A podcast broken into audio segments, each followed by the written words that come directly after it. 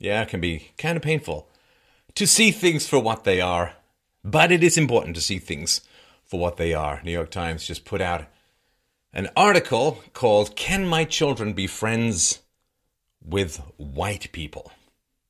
Mmm, that is some tasty race baiting NYT. And um, I don't know if we've hit peak New York Times or not yet, or uh, peak racism yet, but looks like we're getting close to the summit as it stands. First of all, of course, can you imagine a white person saying, Can my children be friends with black people or Jewish people or, I mean, God, Hindus? I mean, the double standard, of course, is becoming boringly predictable and ridiculous. And the article goes a little something like this. First of all, it starts with with what has become kind of like a leftist cliche, which is, uh, well, my my son saw Donald Trump on the television and screamed like it was something coming through another portal dimension on Stranger Things.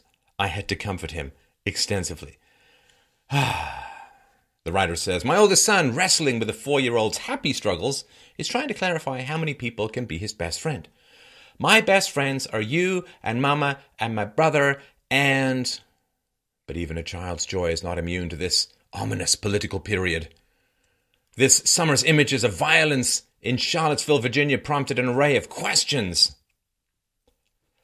Well, um, I guess one of my first questions is why is your child seeing images of violence from Charlottesville, Virginia?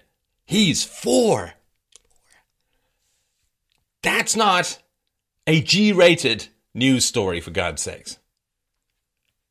Um, that's my first question. I'm just be straight up with you. Well, I've got a lot more questions to come, but that's my first one.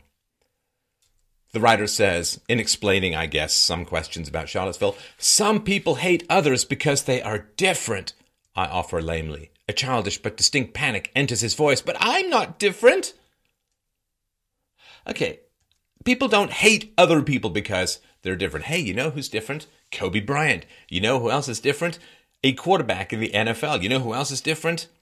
Cher. Uh, Taylor Swift, Nicki Minaj, people with significant performing ability. Very, very different. They're not hated. I hate people because they're different. No. So, this, I don't know how to explain how evil white people are to my four year old child.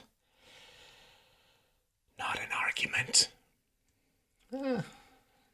He goes on to say, It is impossible to convey the mixture of heartbreak and fear I feel for him. Donald Trump's election has made it clear that I will teach my boys the lesson generations old, one that I, for the most part, nearly escaped. I will teach them to be cautious. I will teach them suspicion, and I will teach them distrust. Much sooner than I thought I would. I will have to disclose with my boys, sorry, I will have to discuss with my boys whether they can truly be friends with white people. Distrust, caution, suspicion. I must teach them to be afraid of white people. Now, it is kind of a one sided conversation. And I, you know, I'm invited, and perhaps fools rush in where angels fear to tread. I am invited, like everyone, to have an honest conversation about race. So I'm going to have an honest conversation about race. Because, of course, everybody asks minorities in particular, oh, what's it like? What's it like? What's it like? I don't know that a lot of people ask, like a lot of people ask white people, what it, what what is it like? Um, frankly, it's not a lot of fun. It's not a huge amount of fun being blamed for every conceivable social ill because whiteness, while at the same time being lectured to about how racism is just so terrible.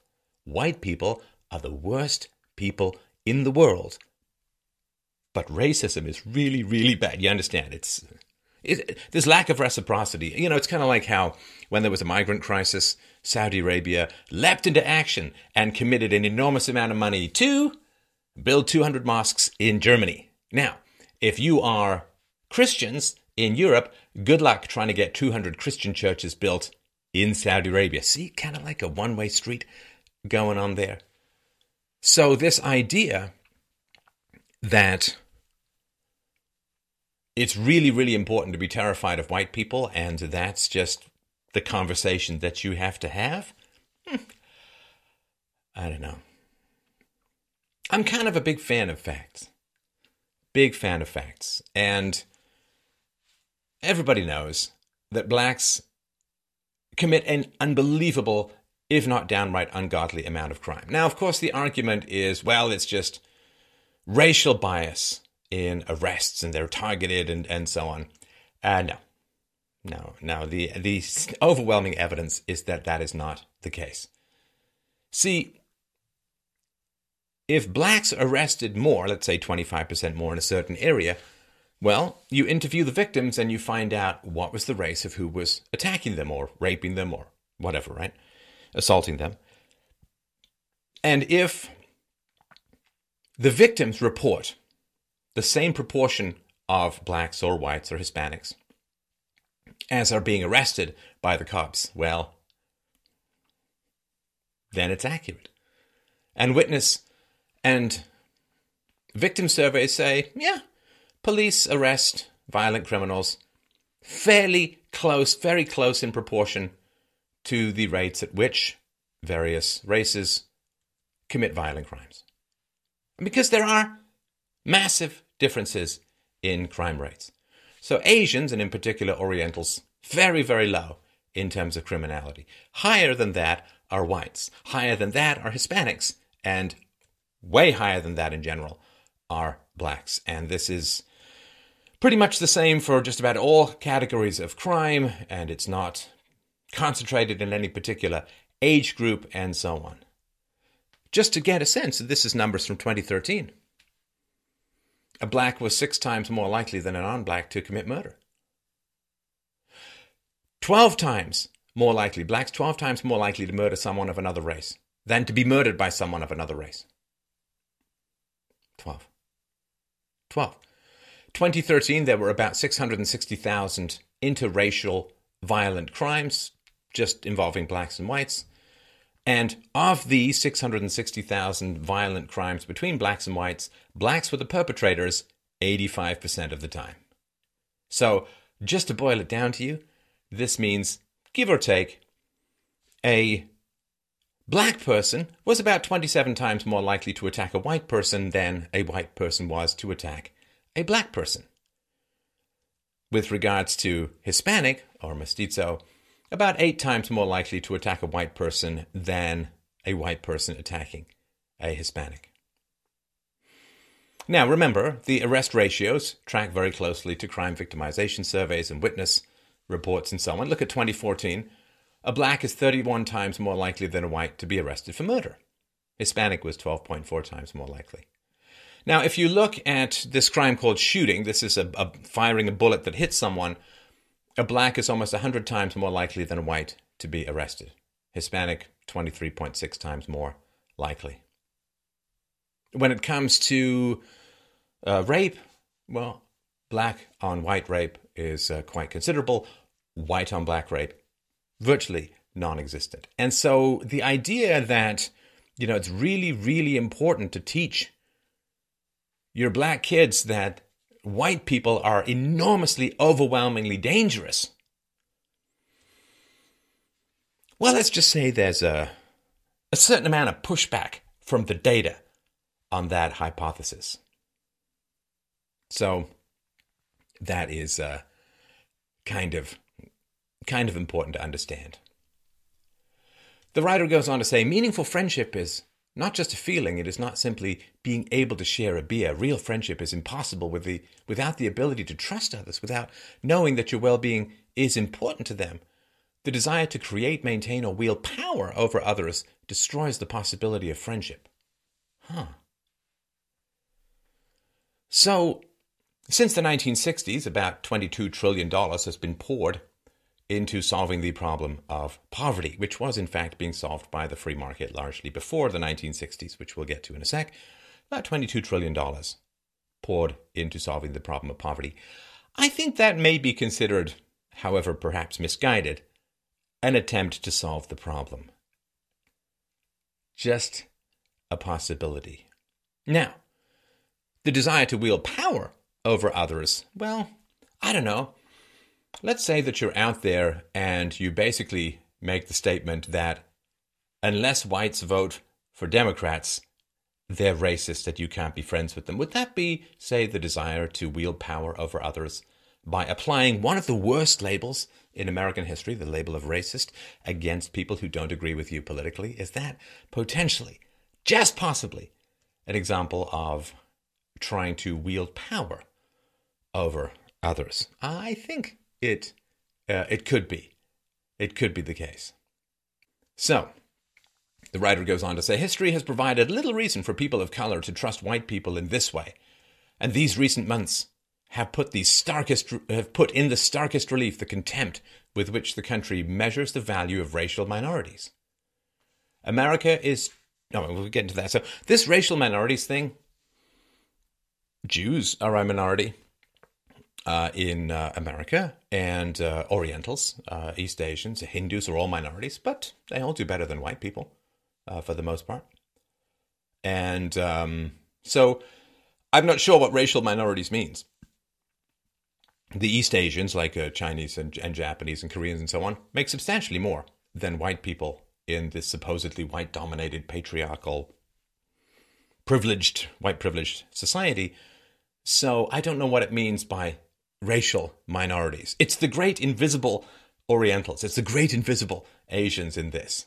So the value of racial minorities, uh, such as uh, East Asians, is higher than white people in the supposedly white privileged society.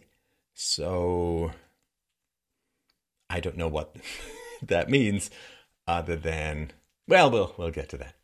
So he goes on to say America is transfixed on the opioid epidemic among white Americans, who often get hooked after being overprescribed painkillers, while studies show that doctors underprescribe pain medication for African Americans. But when black lives were struck by addiction, we cordoned off minority communities with the police and threw away an entire generation of black and Hispanic men. So I think what he's referring to here is in the 90s, there was the uh, the crack epidemic, and, and this started in the 80s. But um, there was uh, a significant increase in um, the uh, sentencing and incarceration of people involved in the drug trade, uh, in particular. And this, interestingly enough, was first uh, begged for by people within black communities in America who the societies were crumbling and crime was running, running rampant. So they ran to the state to ask for for help. And as it turns out, Bill Clinton, uh, a Democrat, uh, who was voted for overwhelmingly by the black community onto separate presidential bids. Uh, Bill Clinton was the president who presided over the largest increase in federal and state prison inmates of any president throughout any portion of American history. Bill Clinton supported this 100 to 1 sentencing disparity for crack, cocaine versus powder cocaine. So that meant that if you were caught with an ounce of crack, it was considered to be equivalent to 100 ounces of cocaine. And this, of course, um, was disproportionate. Well, it was not disproportionate to the crimes being committed, but it did significantly affect uh, poor blacks. And uh, so bringing the Republicans, bringing Donald Trump into a law that was to some degree begged for by black communities and enforced by a um, president who was enormously popular in the black community. Don't worry, white people. I'm sorry, I shouldn't laugh at. Don't worry, white people. It's still your fault. Uh, it's it's still your fault um, because um, stuff and guilt. Getting hit that white guilt button yet? I'm getting any resources from you? I don't know. So he goes on to say, likewise, despite centuries of exclusion and robust evidence of continuing racism, minority underemployment is often couched in the language of bad choices and personal responsibility. When systemic joblessness strikes swaths of white America, we get an entire presidential campaign centered on globalization's impact on the white working class. Well, first of all, uh, in, in, in any racial group, in any gender uh, group, some people are not working because they're lazy and they make bad choices. However, however, I will certainly say this that globalization's impact on the white working class, come on, man. Ugh, I mean, how how far from empirical data do you have to be? Let me let me just give you the the 411 on this. Okay. Massive third world immigration is extremely destructive on low wage workers of which there are a lot of blacks, you know, for reasons of, to some degree, historical injustices, to some degree because of culture, and to some degree because of the bell curve, right? There's sort of different IQs in, in various groups in society. But when you have massive waves of third world immigration crashing into America, it drives down the wages for the most vulnerable in society. Now, which party is responsible for switching oh, for turning immigration back on? The tsunami immigration was fairly non-existent from about 19 from the 1920s until the mid 1960s. Then Ted Kennedy, hint, Democrat who actually killed a girl, he opened up the floodgates to third world immigration. That was a Democrat, and it was a Democrat policy who has been fighting massive third world immigration, who has been trying to construct a border along the southern part of the United States, trying to construct a wall. Well, uh, it's the Republicans.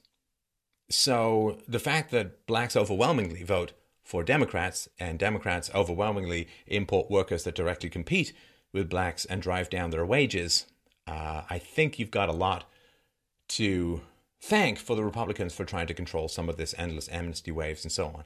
So Again, some basic uh, facts. Anyone with half a brain has been trying to help and save the black working class from third world immigration, but unfortunately, uh, blacks and of course other groups continue to vote for Democrats who continue to import more people from the third world, thus driving down the wages of blacks, which makes welfare more attractive and destroys the black community in many, many cases.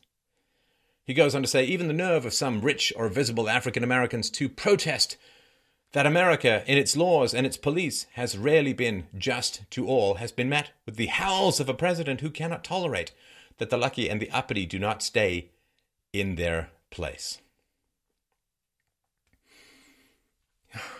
Well, you know, in in one one of the few methodologies of closing the black-white achievement gap has been to use charter schools has been to use schools where the parents have more control over things. So that has been an almost exclusively right wing or Republican goal. The left wing, of course, is so dependent on union dues from public sector workers and teachers in particular that they will almost never countenance and will directly be violent against people who try to get this kind of stuff overturned and have local communities have more control over their schools. So the idea that the left is some sort of friend of the inner cities, and you, you see these these waiting for Superman uh, movies where people are like hysterically lining up and trying to get their kids into semi-private schools and out of the hellhole of government schools, and the idea that the left is is against these kinds of schools that can really help uh, black kids and, and poor blacks, and is vigorously defending these brain destroying propaganda mills and violent centers of the government schools. I mean, come on. Come on. Uh, this is crazy. Like, this is general thesis. It is a thesis that goes something like this All gaps between Orientals and blacks are due to racism. All gaps between Jews and blacks are due to racism. All gaps between whites and blacks are due to racism. Now, of course, it's always white racism. of course, right? But that's the thesis. It's just, it's just racism. Now, that thesis has certainly been central to government planning for, well, longer than I've been alive. So, well, north of half a century. And compared to what was happening before the government started pumping $22 trillion into the poor, and a lot of it went, of course, to black communities, there was the free market that had a significant amount of opportunity to deal with the problem of black poverty. Now, the free market, between 1940 and 1960, black poverty had been cut nearly in half. Nearly in half. So you want to you want to go back to a time where black poverty was being reduced, where more and more and more, in fact, the most blacks in American history were vaulting up into the middle class. And when black families were relatively stable, and when black communities were relatively prosperous and productive, and when there was hope and a future and a possibility for the black community, you'd want to go back. Now, you have to go back before the welfare state. You kind of have to go back between the 1940s and the early to mid 1960s. You get black poverty cut nearly in half in merely 20 years. If you go back just a little bit further, but then we go back a little further on the end date 1936 to 1959. In various skilled trades, the incomes of blacks relative to whites had more than doubled. Doubled.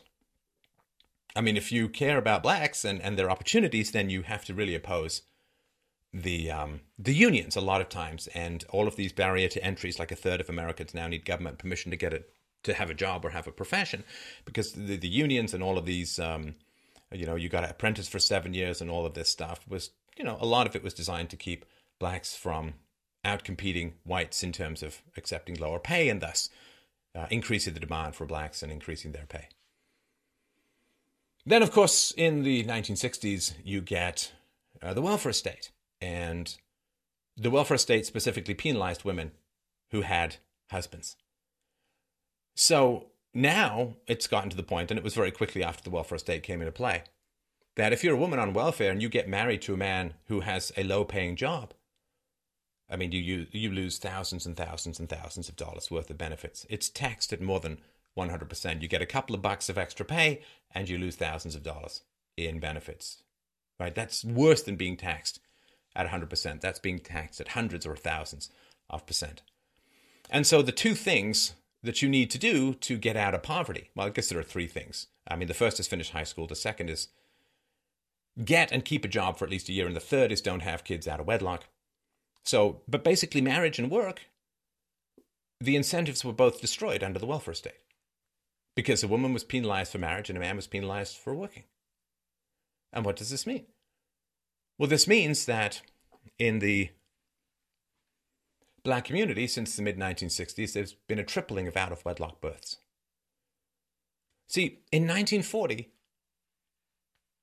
black families only had, there was only 15% illegitimacy in black families, right? Only 15% of children being born, uh, born out of wedlock. Now it's 75%. Back then, 15%. Now that's really, really important. Because we all know if you're raised in a single mother household, it's an environmental toxin, frankly. Right? All boobs, no penis, environmental toxin when it comes to being raised. In general, there are some exceptions but much higher chances of criminality, of uh, promiscuity, of STDs, of, of drunkenness, of criminality, I mean, you and, and of being abused. Not to mention the fact that of all of the ethnic groups in America, blacks hit their children the most, and aggressively. So, and I had a communication from a black guy who was telling me that his family used to sit him in a warm bath to soften up his skin for the whooping. The whole time he's sitting there, he knows what's coming. So, given that we've gone in what less than 80 years from 15% illegitimacy in black families to 75% almost illegitimacy, are people going to say that mm, there was less racism around in 1940? Well, it was more, I would assume, according to the theory. In 1950, only 9% of black families were headed by single moms. In 1950, black women were more likely to be married than white women were. So those numbers have gotten much, much worse.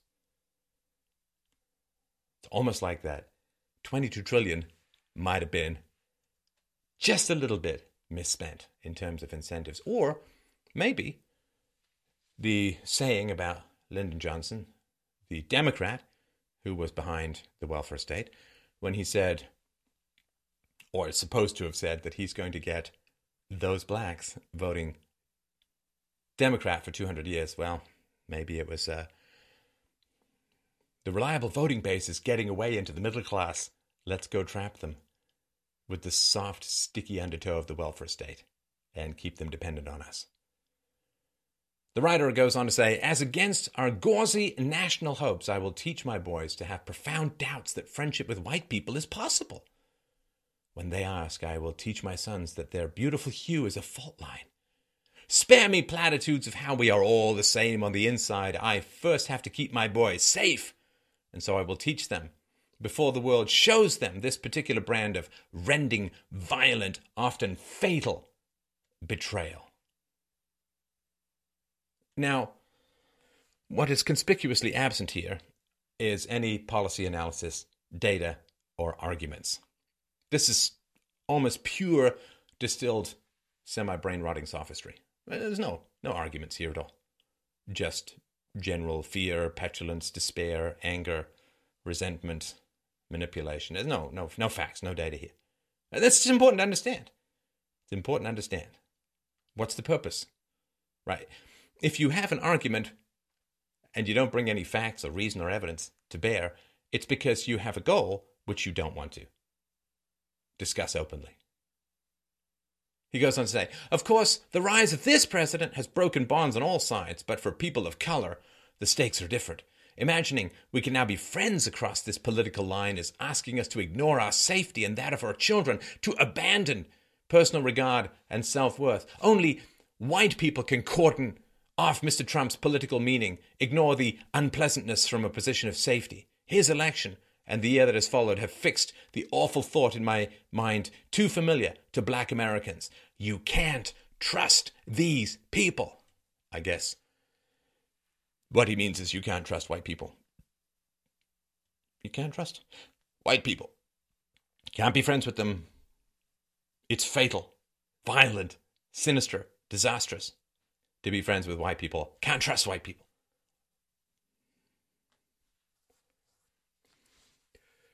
You know, this kind of, I mean, let's just call it what it is this kind of virulent racism is unfortunately going to summon more racism in return. Of course, right? Because if you're so fundamentally focused on your own in group preference, and, and trust me, I don't think this guy is representative of black people as a whole. I don't know what proportion of black people he claims to, to speak for, or even who, how many would accept that he is speaking for them. So he's got an in group preference here, which is pretty much along the left, and he's using the traditional communist trick of, of uh, inciting racism and, and, and race conflict in order to expand the size and power of the state. See, Trump is trying to shrink the size and power of the state, and those people who want to grow it uh, and who wish to cripple the free market so that they can grow the state even more uh, use racial fault lines to divide people, to set them against each other, and to attempt to get white people. See, white people in general want smaller government white men in particular, and women who are married to them, want smaller government. Right? And, and blacks and Hispanics and, and other third world immigrants and so on, they want bigger government, overwhelmingly. And so, this whole question of, well, is it just racism? Well, you know, if you want a smaller government, you are going to be naturally opposed to all groups who want bigger government. And if all of those groups who want bigger government happen to be composed of particular ethnic compositions in general and on average, well, that's the way it plays. You know, I mean, uh, if if groups act the same, then judging them differently is prejudiced. If groups as a whole, again, not around individuals, but if groups as a whole act vastly differently, then then we're in a different situation. Then we're in a different situation. So he goes on to say, it is not Mr. Trump himself who has done this, were it not for our reverence for money. Mr. Trump would be easily recognized as the simple minded, vulgar, bigoted blowhard he is. Not arguments. Now, there's something that really bothers this guy about Trump. I would assume it's because Trump, again, wants to shrink the state, and when job opportunities open up, then some, you know, hardworking minorities or majorities, or whoever, are going to start getting on that upward you know, sprint up escalator mobility to the middle class, and then those who are left behind may be viewed as more problematic in terms of their choices, behaviors, and culture, and ethics, and hardworkiness, or whatever. So, I mean, any number of things. So he's trying to portray this general negative view of Trump, but there's no there's no actual criticism of policy here. There's no actual criticism of well, Trump does this and I don't like this, and Trump does that and I don't like that. I mean, he's even to the absurd point where he says, well, white people are getting addicted because they're being overprescribed pain killing medications. And blacks aren't being overprescribed pain killing medications that lead to debilitating and often fatal addictions. What, you want to be overprescribed like white people so you can have more addictions? Like, those people are ODing a lot more than us. It's racist. Good Lord. Anyway, so he goes on to say, it is certainly not the neo Nazis marching on Charlottesville. We have seen their type before. Rather, what has truly broken my heart are the ranks of Mr. Trump's many allies and apologists. See, see, now here's the thing. If you support Trump, you are a racist, I think, according to this guy, with no analysis of policy or anything like that. I mean, if he's got concerns about the war on drugs, and Lord knows any sane person does, what does Trump have to do with that? I mean, the big expansion of the war on drugs was under Bill Clinton. And when Bill Clinton's wife was running for office, still supported by an overwhelming majority of blacks.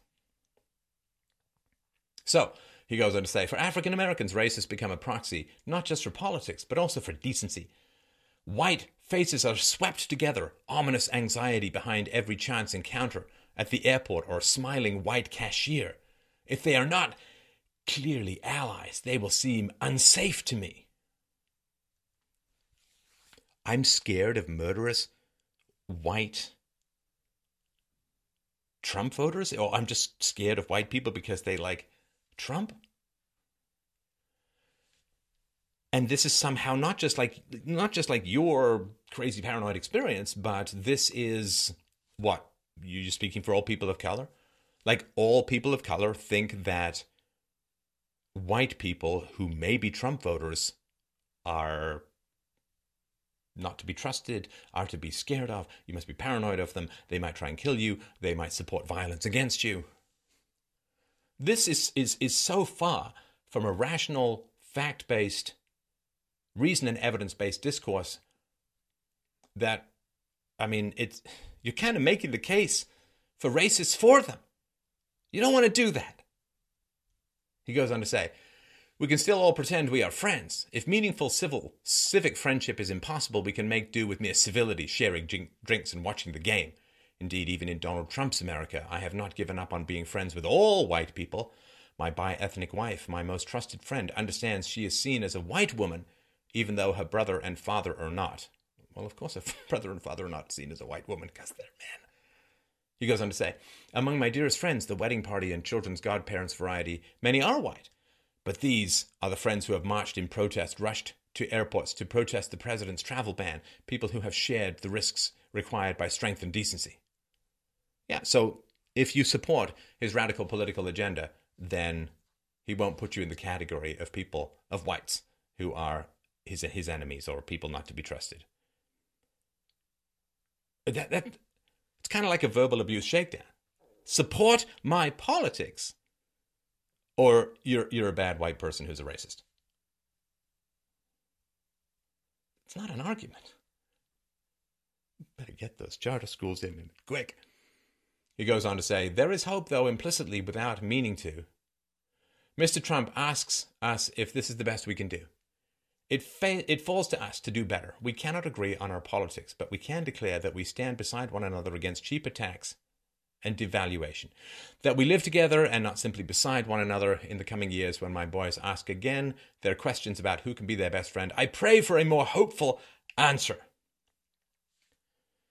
Again, not one single policy analysis, not one single piece of data or anything like that. It's just feels and manipulation and sinister portrayals of white people. And I mean, this is, I mean, this is KKK stuff as far as I'm concerned, as far as it's toxic levels of racism. Oh, it's horrendous.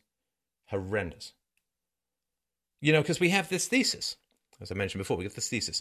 It goes back, I know you could argue, a couple of hundred years, 200 years or so. Since the abolitionists first began, white, largely European, Christian men, and some women, but men as a whole, began to advocate for the end of slavery. End of slavery. An institution that had lasted as long as human beings had lasted, tens and tens and tens of thousands of years. About 200 years ago, people, or white people generally, white males, said, uh, let's, let's not do this. And untold, untold, hundreds of thousands, if not millions of lives, were burnt at the altar of war in order to end worldwide the practice of slavery. Massive amounts of blood and treasure were spent to end the worldwide practice of slavery.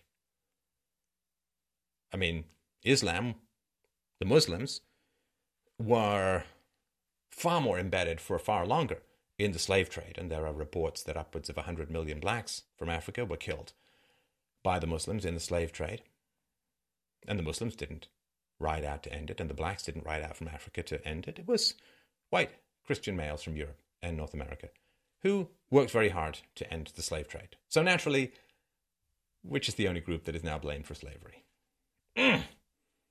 There is no good in no good deed in this world that goes unpunished. So this thesis is that there are these different groups who have different outcomes in society, and the sole explanation is racism.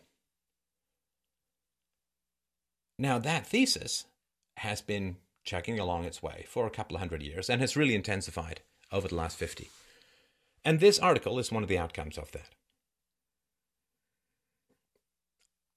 You know, for me, if you've been working at something for, say, a half century and it's kind of getting worse, it may be time to reevaluate the hypothesis. Just possibly. If you go back even further and say, well, about 200 years, people have been working to equalize outcomes based on the theory that inequality results from racism, always and only and forever. Well, a couple of hundred years, how are we doing? How's how of race relations? If we put it deep in the rear view, doesn't seem to have happened. So I guess my question is, when do we start reevaluating this question about whether the only reason for disparate outcomes for various groups in society is because of bigotry. The only reason. Well, I think it's high time. I really think it's high time.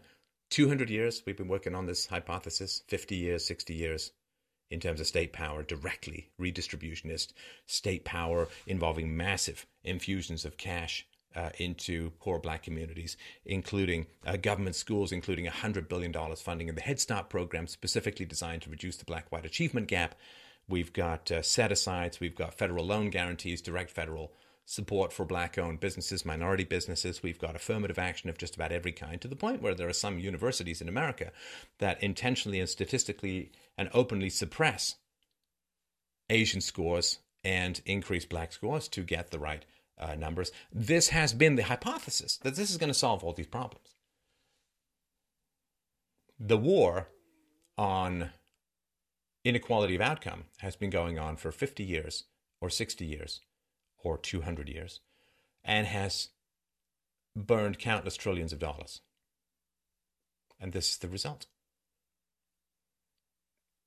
Is it crazy to think that we might want to re examine the hypothesis? Is it insane to, to think that? Do we just keep doing the same thing and expecting different outcomes magically and madly? There are examples.